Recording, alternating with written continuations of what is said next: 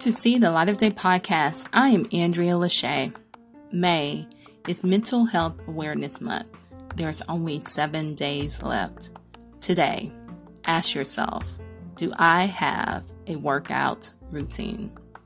If you don't, take the time out to make one. Working out does so much for our body and our mental health.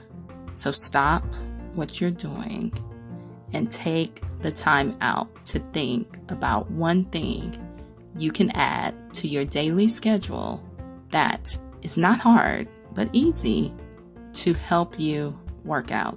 Whatever it is, make a plan to move more throughout your day. This is See the Light of Day Podcast. I am Andrea Lachey. Remember to love God, love yourself, and love others. Peace and love.